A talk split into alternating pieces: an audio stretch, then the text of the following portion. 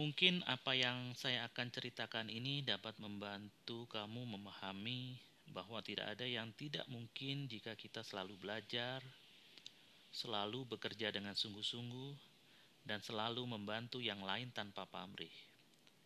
Dengan izin Tuhan, kita pasti meraih apa yang sebelumnya menjadi mimpi kita. Saya ingin bercerita tentang seseorang yang bernama Hotman Zainal Arifin. Beliau ini dilahirkan pada tahun 1950 di kota Kediri, Jawa Timur. Beliau dilahirkan dari keluarga pas-pasan. Kisah hidup beliau dimulai ketika lulus dari SMA dan beliau merantau ke Jakarta.